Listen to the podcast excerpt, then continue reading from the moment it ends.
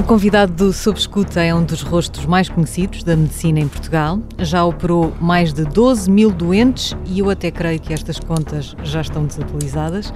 Diretor do Serviço de Cirurgia Cardiotorácica do Hospital de Santa Marta, lidera o Centro de Transplantação Pulmonar e é também vice-reitor da Universidade Nova de Lisboa. Professor José Fragata, muito bem-vindo à Rádio Observador.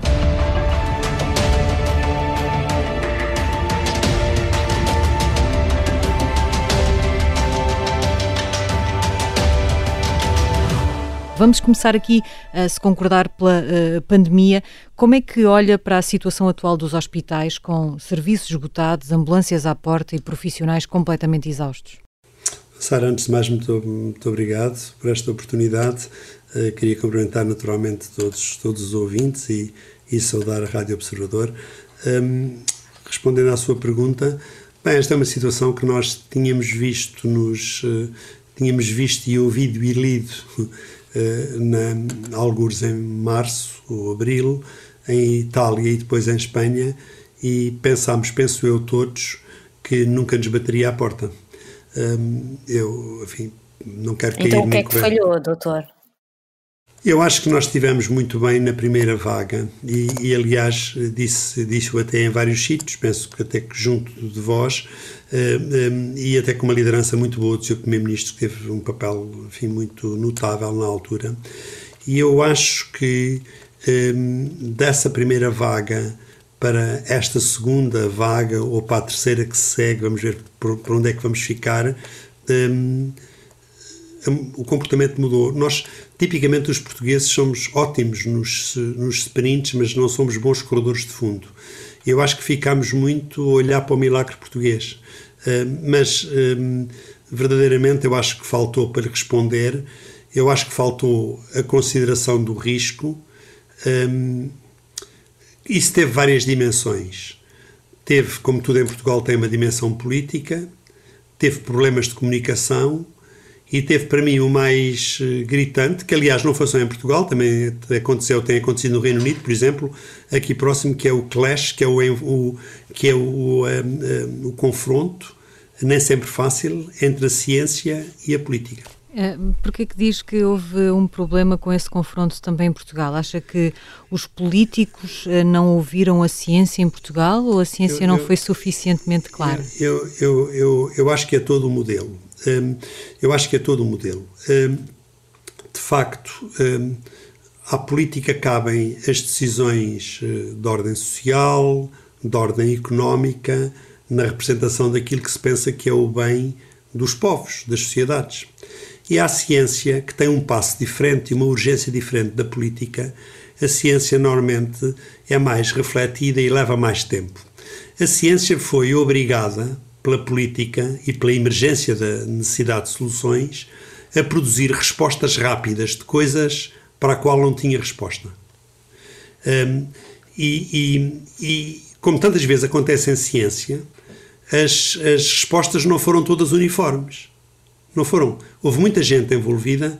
Olha, eu quero citar-lhe, por exemplo, para ciência fora e dentro do país, uh, o uso das máscaras.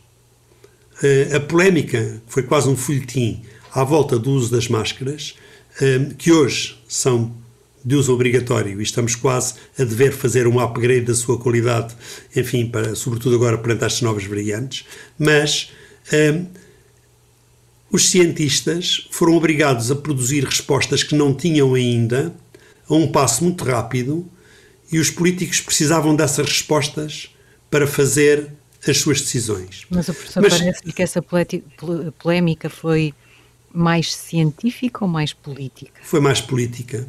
Hum, hum, quando nós queremos definir hum, situações muito graves, temos um gabinete de crise que é, sobretudo, um gabinete de estratégia, não é um gabinete de orientação política. As reuniões do Infarmed foram bem o exemplo do espetáculo da ciência e do espetáculo da política. Eh, ninguém consegue um, decidir uh, de uma forma, enfim, para ir ao encontro da necessidade, da necessidade emergente daquela forma. Um, e, e, isso de facto, isso de facto, esta, este conflito latente entre ciência e política, que aparentemente deviam estar alinhados, é um conflito que tem a ver com, um, com a exatidão e com a pressão do tempo, porque de facto a política precisa de algumas decisões mais rápidas do que aquilo que a ciência lhe pode dar. Nós vimos isso, por exemplo, com o Dr. Fauci, emblemático Dr. Fauci nos, nos Estados Unidos, e, a, e, e como ele sobreviveu ao Trump e agora está na nova administração Biden, eh, e verdadeiramente ele tem o lado da verdade, mas nós vimos interpretações políticas muito diferentes dessa verdade. E dizia no outro dia um jornalista inglês, num artigo que eu, que eu li, que quando se fizer a história de toda esta pandemia, uh, entraremos numa coisa que as pessoas chamam de tragedy of denial, que é a tragédia da negação. E de facto.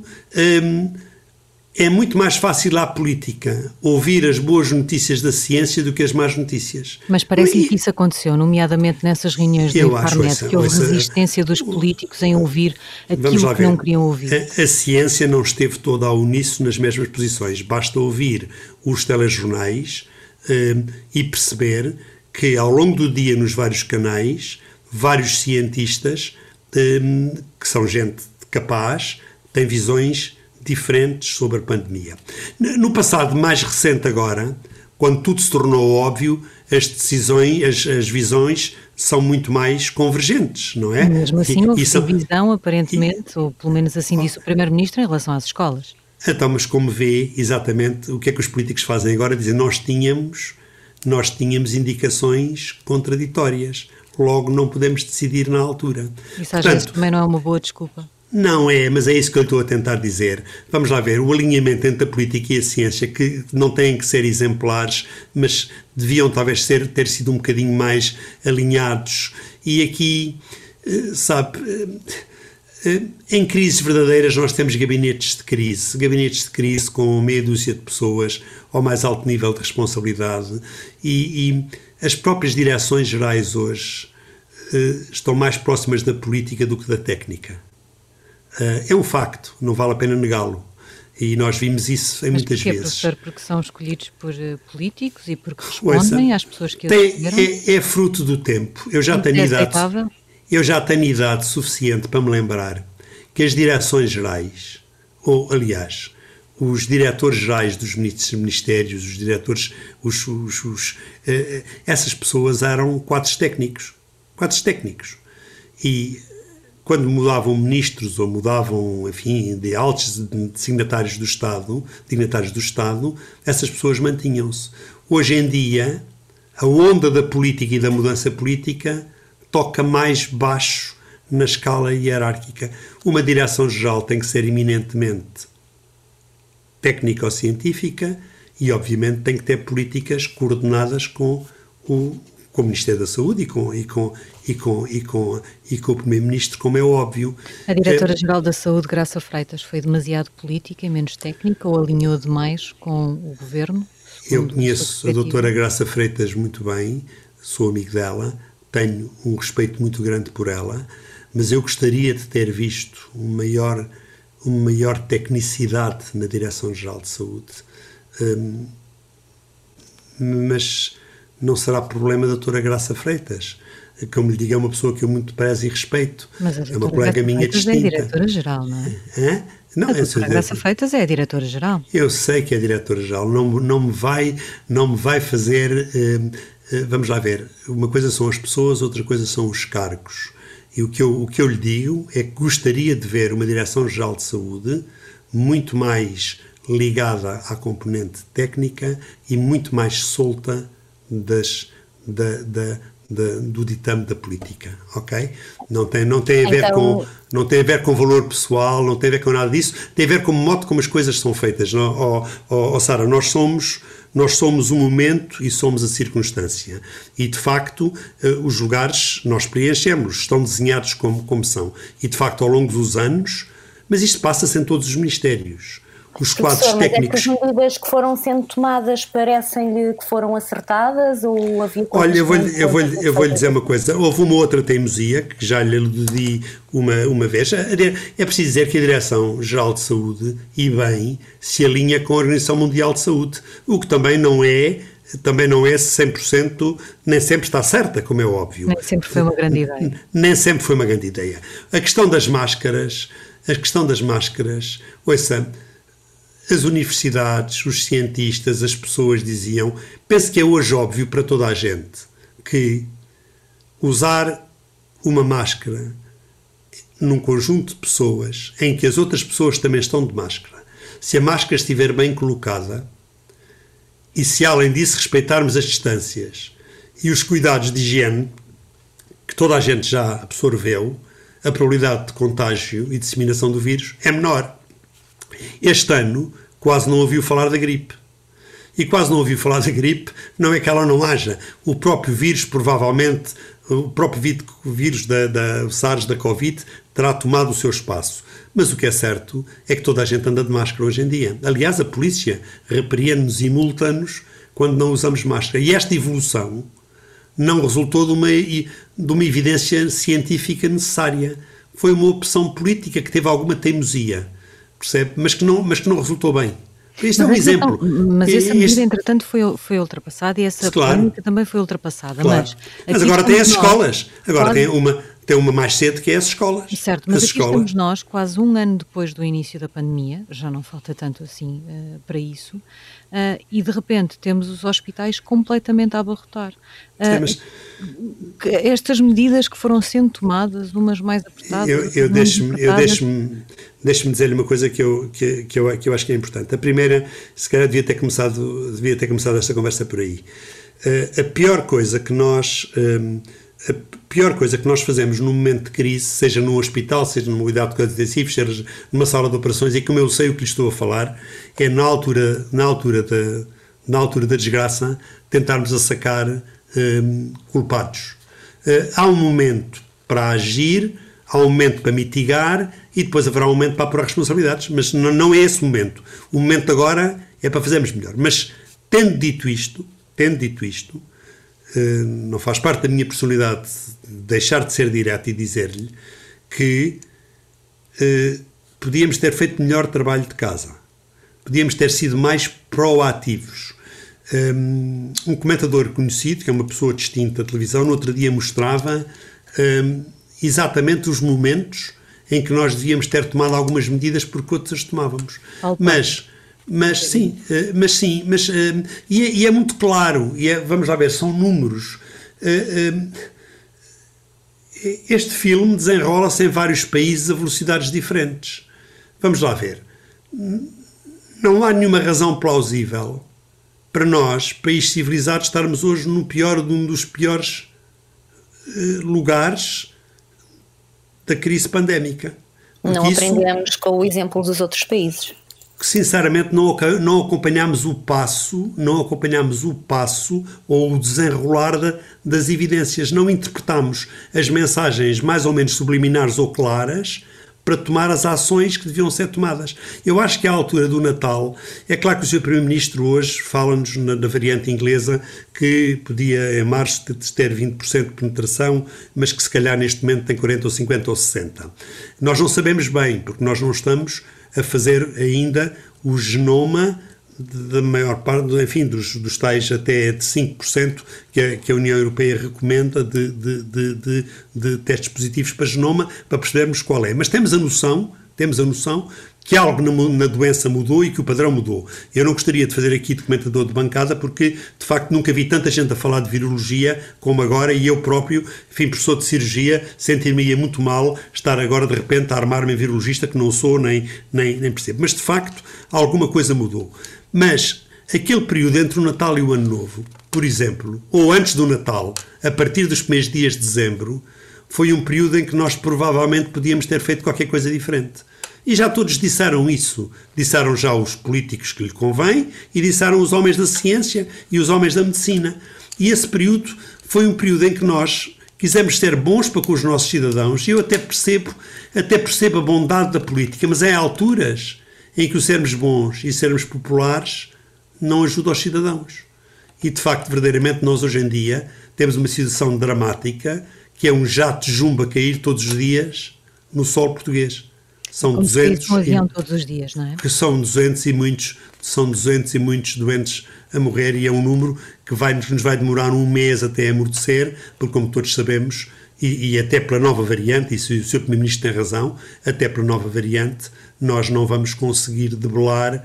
Uh, mas, mas há uma, mas, oh, oh, há uma outra crise que nós não estamos a falar, ou por outra, que nós não estamos a avaliar suficientemente. Nós temos a crise de Covid, os hospitais estão em cenários de ruptura.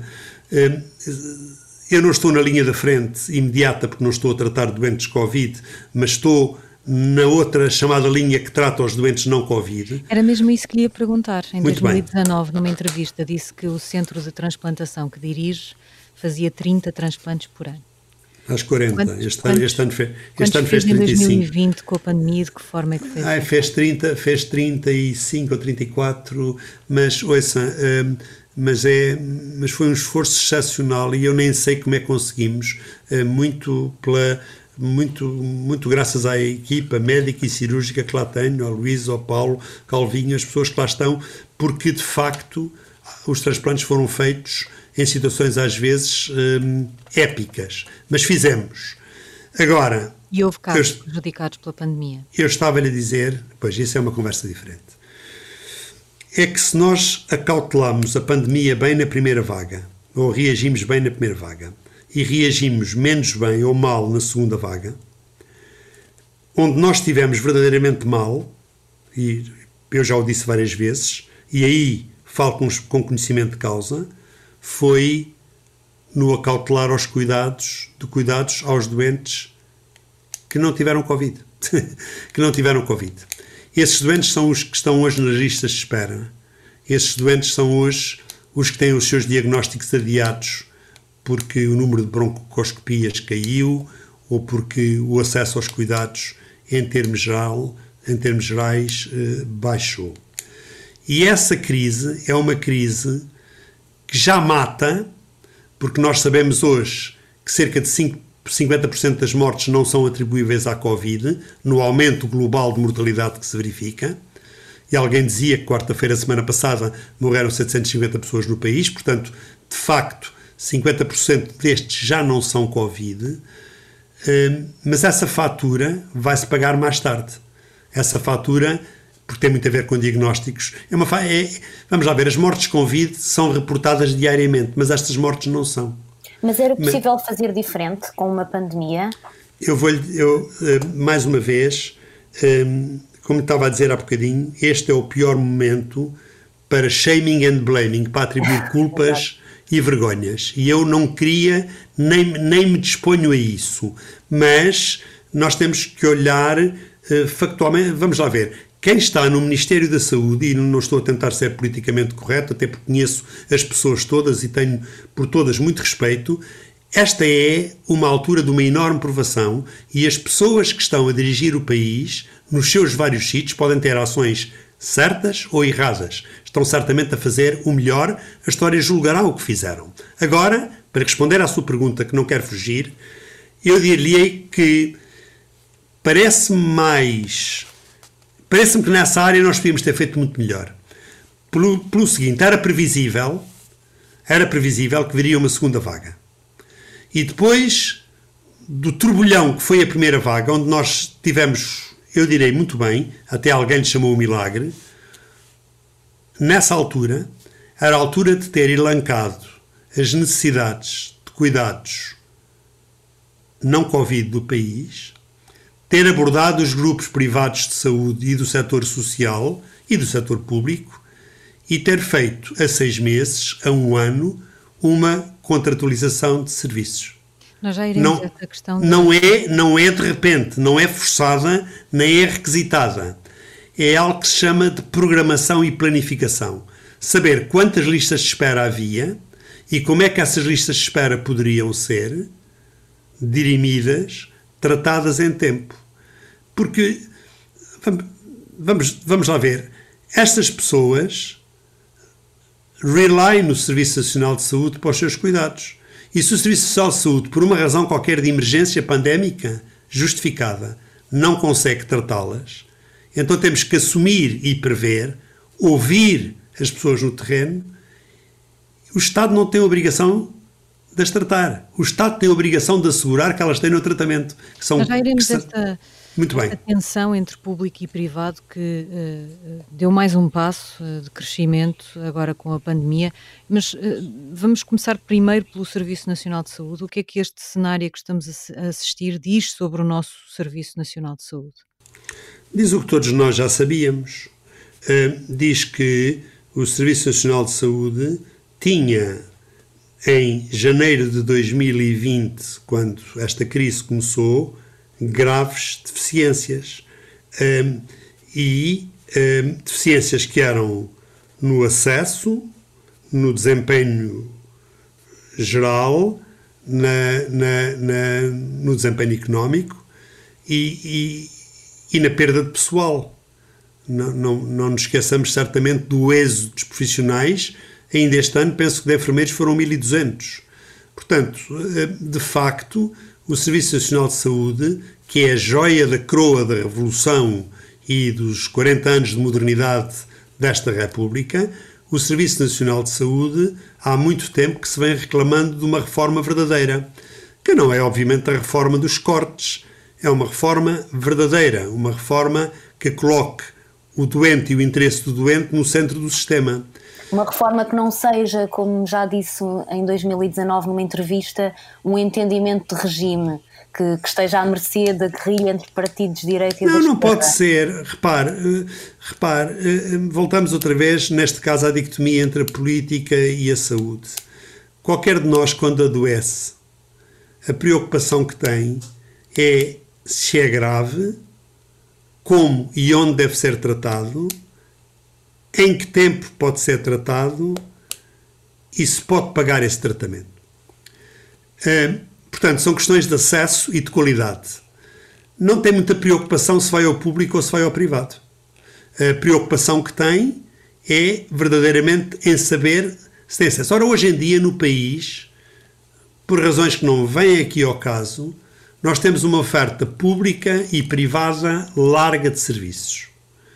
Na interpretação constitucional, ao Estado interessa-lhe garantir que os cidadãos têm cuidados de saúde de qualidade em tempo útil e que quem não pode pagar também tem acesso a eles.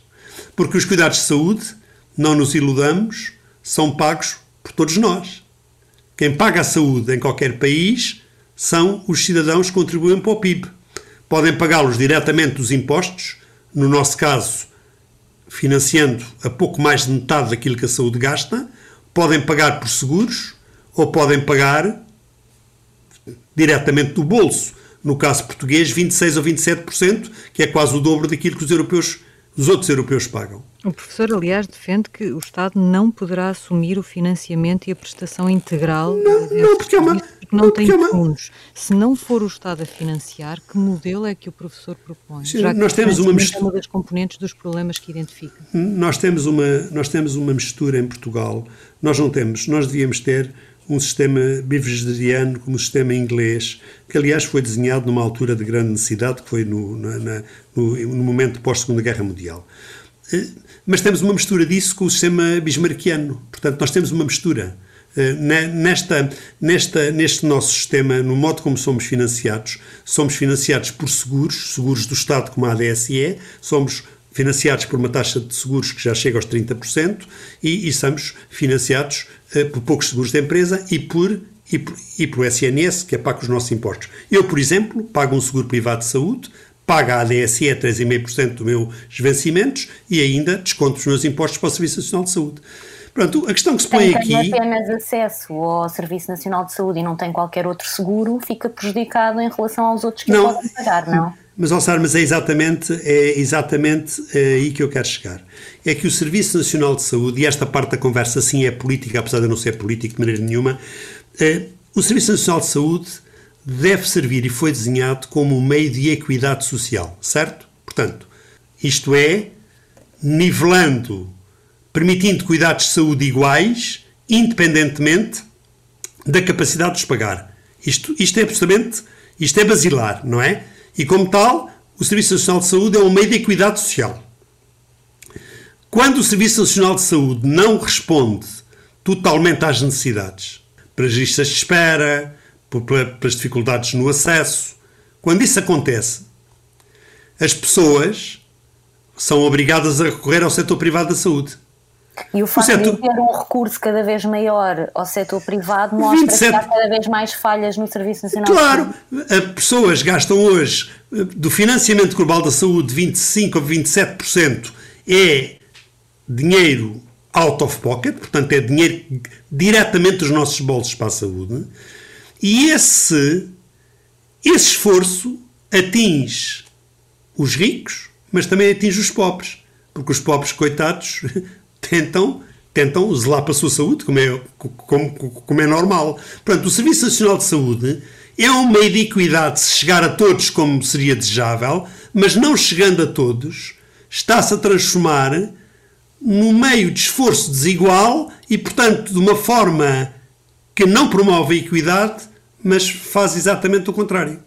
Professor, mas okay? qual seria a solução? Uh, termos seguros, a solução, uh, como seguros privados para financiar eu, o Serviço Nacional de Saúde? Eu não queria dizer, eu não queria dizer, uh, cair na redundância de dizer que a solução é simples, porque a solução não é simples em parte nenhuma. Mas, mesmo assim, dir-lhe-ei que nós temos modelos como na Alemanha, como na França, ou modelos um bocadinho mais socializados, como nos países do norte da Europa, eh, modelos que funcionam. E em nenhum destes países o tema da política à volta da saúde está tão, tão aceso como entre nós. E eu vou-lhe dar um exemplo muito simples. Há uma questão de prestação, e na prestação existe o Serviço Nacional de Saúde, existe o setor privado e o setor social. Não é eticamente aceitável excluir nenhum destes setores que hoje em dia têm uma parte muito importante do tecido hospitalar. Eu não deixaria que os médicos e os enfermeiros trabalhassem em acumulação no setor público e no setor privado. Colocaria estes setores em concorrência sã os doentes iriam onde quisessem, quem estivesse nesses serviços não saberia se o doente era público ou era privado, cada serviço desses aceitaria, assumiria na totalidade o tratamento dos doentes, e no final disto resta-lhe dois aspectos. Um aspecto de financiamento que de qualquer maneira já está feito, porque é feito pelos impostos e é feito por seguros de saúde e do bolso dos cidadãos. Portanto, o problema de financiamento da saúde já está feito neste momento. E depois tem um outro aspecto, que é o aspecto a que o Estado se devia cometer, que é o aspecto de regulação, de controle de acesso e de qualidade, de promoção de acesso e de qualidade. Aquilo... que há um maior controle da qualidade uh, e do cumprimento dos objetivos dos hospitais privados quando entram, por exemplo, em parcerias público-privadas do que os próprios hospitais públicos? as parcerias público-privadas foram enfim, uma cedência do setor público ao, ao setor privado. Mas Errada? Eu, eh, não, teve boas experiências. Mas o pior de tudo é que, mais uma vez, mesmo faça bons exemplos, depois a política se atravessa. Os hospitais, isto é um bocadinho difícil dizer, mas se calhar vale a pena ouvir estas verdades. Os hospitais são grandes empresas públicas e também, e também são locais de emprego para delegados políticos. E, e de facto, o Estado, hum, o Estado vive mal, o Estado vive mal com o otorgar da independência ou quer que seja. E com a concorrência? O, o Estado, sim, também com a concorrência. O Estado vive mal Hum, nós temos muito Estado no nosso, mas isso, isso sim é uma visão política. nós temos Estado demais na nossa economia e o Estado é um espartilho. Dou-lhe um exemplo. É muito fácil licenciar um hospital público, mas é um processo muito complexo licenciar uma parceria pública ou um hospital privado. Portanto, há um anátema de desconfiança permanente e, e ao longo dos anos foi-se criando a noção de que o que é público é bom e transparente e o que é privado uh, deve ser visto com alguma suspeição. E isso é algo que entrou hoje em dia um, tanto foi repetido que entrou nas consciências, percebe? Não, mas nós não vemos os relatórios do Tribunal de Contas, normalmente pedem uh, às autoridades que sejam tão exigentes com os hospitais públicos como são com os, os hospitais. Sim, mas nós sabemos depois qual é o, mas sabemos qual é o resultado disso, não é? Sabemos qual é o resultado disso. Vamos lá ver. Nós, uh, esta pandemia ensinou-nos várias coisas. Olha, ensinou-nos a necessidade de uma reforma da saúde, eu isso tenho a certeza. Mas ensinou-nos que nós temos de ter um sistema, eh, temos de ter um, uma espinha dorsal de serviço ou de sistema de saúde e, e de facto, ao Estado, como se calhar cuidar, cuidar da rede elétrica ou cuidar da rede de saneamento, ao Estado compete zelar por esse acesso à saúde. Mas o Estado, se calhar, zelava melhor se não se comprometesse demasiado com a prestação ainda por cima, quando o Estado, hoje em dia, a saúde é uma indústria enorme que envolve milhões e necessidades de gestão para o qual o Estado não está sequer muito vocacionado. Portanto, repare, não se trata aqui de retirar a obrigação do Estado zelar pela qualidade e pelo acesso. É muito importante que o Estado consiga definir que a região de Bragança tem que ter uma ressonância magnética, não sei quantas taques, um serviço de cirurgia cardíaca ou o que quer que seja. Essa distribuição cabe ao Estado prover e cabe ao Estado forçar os setores privado, social a que o façam. Agora, hum, depois tem que deixá-los respirar. Portanto, o Estado tem que ajudar a prover, mas não tem que prestar, porque neste momento o Estado paga presta e fiscaliza-se. São muitas funções para um Estado que nós julgamos que é um Estado de bem. O, professor integrou uma comissão que desenhou alguns dos princípios orientadores para a Lei de Bases da Saúde. Sim. Uh, muitos deles não ficaram vertidos na, não, na não. lei. Ficou desiludido. Fiquei. Fiquei porque acho que se perdeu. Hum, hum, sabe, eu sou um técnico, mas à, à, medida que a vida vai andando e nos anos e na idade, nós às tantas hum, vamos, uh, vamos cruzando, vamos, vamos dando mão, vamos cruzando as mãos com a política, porque estas decisões acabam depois, acabam depois por ser políticas. Eu, eu vou dizer uma coisa: modernamente, se nós quisermos ter um sistema de saúde moderno este sistema de saúde vai ter que incorporar o público, o privado e o social. E é inexorável que isso vá acontecer. Ouça, é inexorável que isso vá acontecer. Então eu diria que o governo está a tentar travar o vento com as mãos? Por uma questão ideológica apenas? Eu não, pois, tenho que, tenho que lhe dizer que sim. Eu acho que, eu tenho dito isso várias vezes e, portanto, obviamente, a opinião no país é livre. Nós estamos, nós infelizmente, nós estamos eh, nós temos política demasiado na saúde e há decisões que não são feitas como se devem porque há um viés político forte. Uh, repare, uh, ter hospitais públicos só ou tomar o setor privado e o setor social como vestigiais ou, com, ou suplementares ou complementares pequenos não pode ser para quem paga dos nossos impostos 5,5% do PIB para a saúde, quando ela nos custa 9,8%. Isto é, é uma ambição demasiada para aquilo que estamos a pagar. Nós financiamos a saúde pela via dos impostos, ao nível que o México financia a sua própria saúde.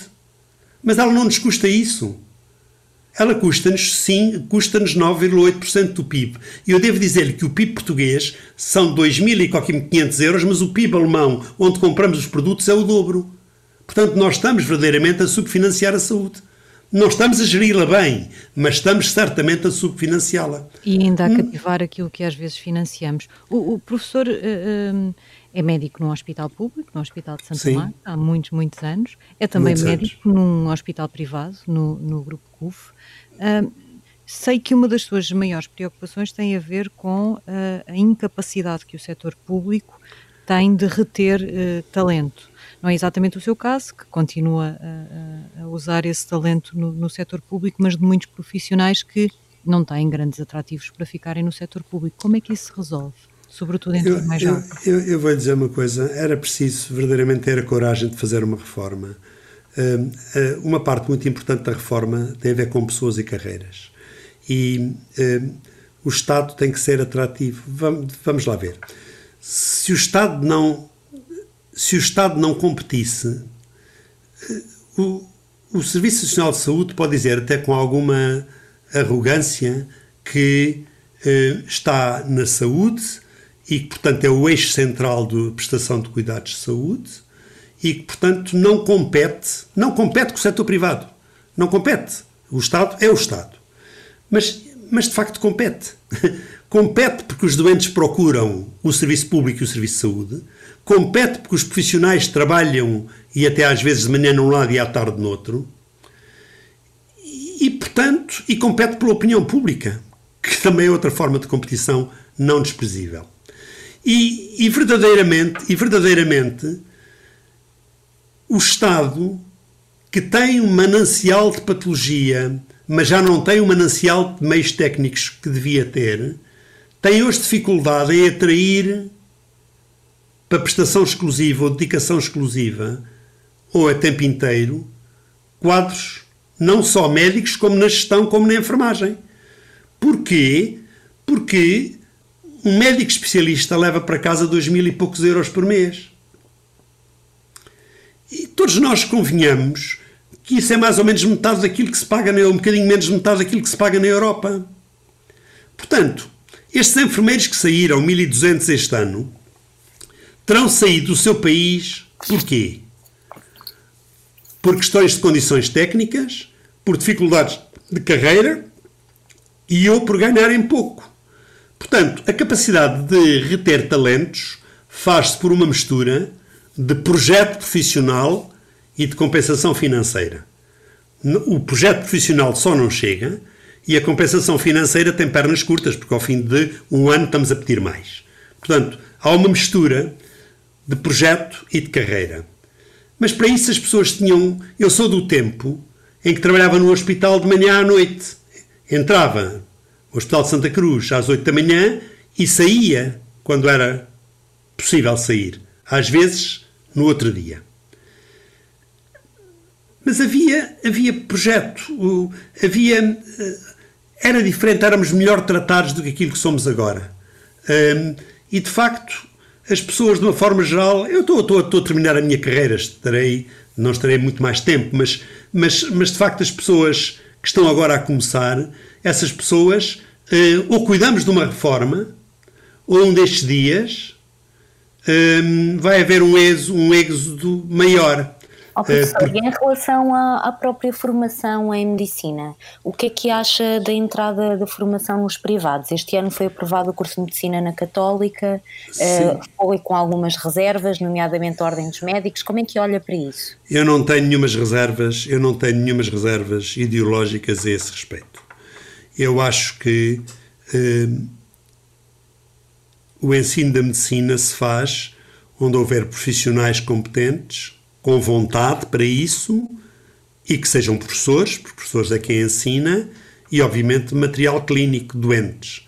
E portanto não vejo nenhum óbice a que os hospitais privados, o setor social, façam ensino da medicina, obviamente integrados em universidades que podem ser públicas ou privadas.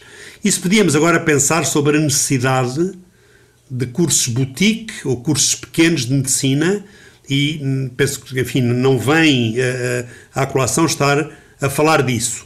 Mas do ponto de vista puramente conceptual, não tenho nada, nada a opor.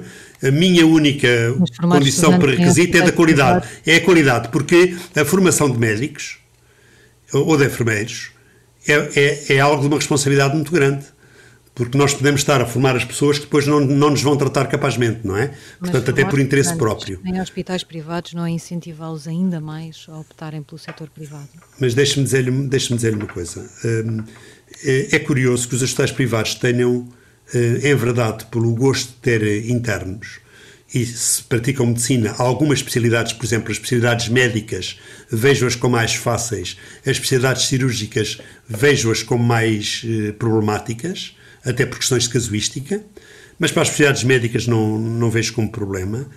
Porquê é que os privados terão interesse em ter ensino? Bem, porque se completam um bocadinho na sua própria relevância. E tendo material clínico, tendo doentes e tendo profissionais, também é uma forma que têm de captar pessoas e de almejar a ter os seus futuros quadros.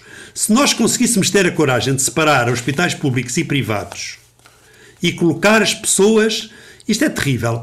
Diga uma coisa: acha que lhe permitiam trabalhar de manhã na Rádio Observador e à tarde na TSF? Já, já, já, já experimentou, já, propôs isso na sua, na sua direção? De, dia, ou de manhã faço aqui, de manhã faço amanhã aqui no Observador e à tarde vou para a Rádio Capital ou para a TSF ou de sítio qualquer. E a resposta era não. Hum, eu não devia estar a trabalhar de manhã num grupo público e à tarde num grupo privado. Devia estar a trabalhar num grupo só, a tempo inteiro. E de facto, não é que não seja impossível, não é que seja pecaminoso, não é que seja pouco sério, é por uma questão de dedicação e por uma questão de, de, de se uma pessoa é boa, eu acho que o Hospital de, Sa eu acho que o Hospital de Santa Marta hum, deveria ter interesse em que eu lá estivesse mais do que, do que 10 horas por semana, não é? Porque eu, eu sou contratado pela universidade, portanto, uh, estou teoricamente, não é isso que cumpro, a 10 horas no hospital. Ah, nunca me fizeram nenhuma proposta muito concreta no outro sentido, não é? Em que é que se traduziria esse interesse? Não apenas no seu caso, mas uh, genericamente no caso dos médicos. No, no, no, no, no interesse de carreiras, no interesse de progressão de carreiras, no interesse salarial também. No interesse salarial também, porque obviamente as pessoas chegam a uma determinada altura da sua vida e querem ter, enfim, de acordo com o esforço que tiveram, algum bem-estar económico, não tem que ser... Mas essa, essa proposta deixava o setor privado? Hum, como eu costumo dizer, essa proposta nunca foi feita nem vai ser feita. Portanto, eu não vou ter que ter insónias sobre isso. Não vou, não vou ter que ter insónias sobre isso. Eu estarei sempre no setor onde tiver melhores condições para tratar os meus doentes e onde conseguir ajudar melhor o meu próximo, obviamente satisfazendo minimamente aquilo que é legítimo, que é a, eh, a eh, preocupação de ter uma, uma vida confortável e de me poder dedicar àquilo que gosto. E isso, obviamente, sabe que eh, nós não temos. Quando há bocadinho estava a falar de países europeus, no outro dia falava com um colega meu na, na Noruega, eh, que tem um sistema, olha, tem um Serviço Nacional de Saúde. E, e eu perguntava-lhe como é que é a medicina privada, a, a, a, cirurgia cardíaca privada lá. E ele disse: ah, não, não existe, porque nós respondemos em seis dias no Estado. No dia em que os. privado lá? No dia. É como? Como? Existe sequer oferta do privado na Noruega? Não, não vale a pena. Para, ouça, se calhar é capaz de haver um dermatologista, mas não haverá certamente um cirurgião cardíaco. É, é, no dia em que o Estado. No dia em que eu conseguir dar aos meus doentes em Santa Marta uma resposta de seis dias ou duas semanas para cirurgia cardíaca, hum, eles certamente não vão ter interesse nenhum em despender qualquer esforço financeiro para o lado. Mas esse Qual dia. É a média de resposta agora? A média de resposta, minha senhora, eu preferia não abordar esse tema. Mas depois da pandemia, eu digo que nós eh, triplicámos a lista de espera. Ok? São quantas uh, pessoas, professor? Uh, nós temos cerca de 380 pessoas à espera. Casos uh, graves e prioritários? Sim, nós, nós tentamos fazer todos os dias uma. Nós tentamos, eu já falei com o Sr. Secretário de Estado acerca disso, nós tentamos, que aliás foi da maior, foi da maior prestabilidade e da maior atenção, mas já há coisas que são insurmontáveis. Nós tentamos priorizar a lista de espera e rever todos os dias. Uh, nós, nós estamos a viver uma situação bastante grave. E, e, nós temos que ter, eu, eu, sabe, é muito fácil a sacar culpas. Um, este Ministério já o apanhou, não é? Quer dizer, vamos lá ver. Há aqui questões que vêm. Eu, eu, eu, eu, eu quero, eu pretendo ser muito justo e pretendo ser muito, muito benevolente por justiça, porque eu não gostaria de estar, de estar ao volante do Ministério da Saúde neste momento que é de facto, e portanto é muito fácil, a crítica fácil é o mais, é o mais simples. Mas depois temos os dados objetivos, não é? E portanto, quando eu lhe digo que a saúde precisa de uma reforma que não são medidas cosméticas, eu assumo isso que lhe estou a dizer. A saúde precisa de uma reforma séria. Que essa reforma séria tem que deixar a política de lado e reter dessa política a chamada cobertura universal e mais nada, eu isso tenho a certeza do que lhe estou a dizer. Mas ou nós estamos dispostos a pôr o dinheiro que a Noruega põe no Serviço Nacional de Saúde e não temos listas de espera, ou então só nos resta, verdadeiramente, enquanto é tempo, englobar todos os prestadores numa rede, combinar acordos de preços e tentar o mais importante, que é cada cidadão precisa, tenha em tempo. E se esse cidadão não puder pagar, o Estado, um sistema de mutualidade, tem que garantir essa necessidade. Nós não nos podemos. De uma nós forma... nos, Diga, diga, desculpa. Dizia, trabalhar sobretudo de uma forma integrada, nós estamos mesmo no final do nosso tempo. Professor Sim. José Fragata, muito obrigada por ter estado no Sob Escuta. Nada, foi um gosto. Obrigada. Muito obrigado, boa tarde.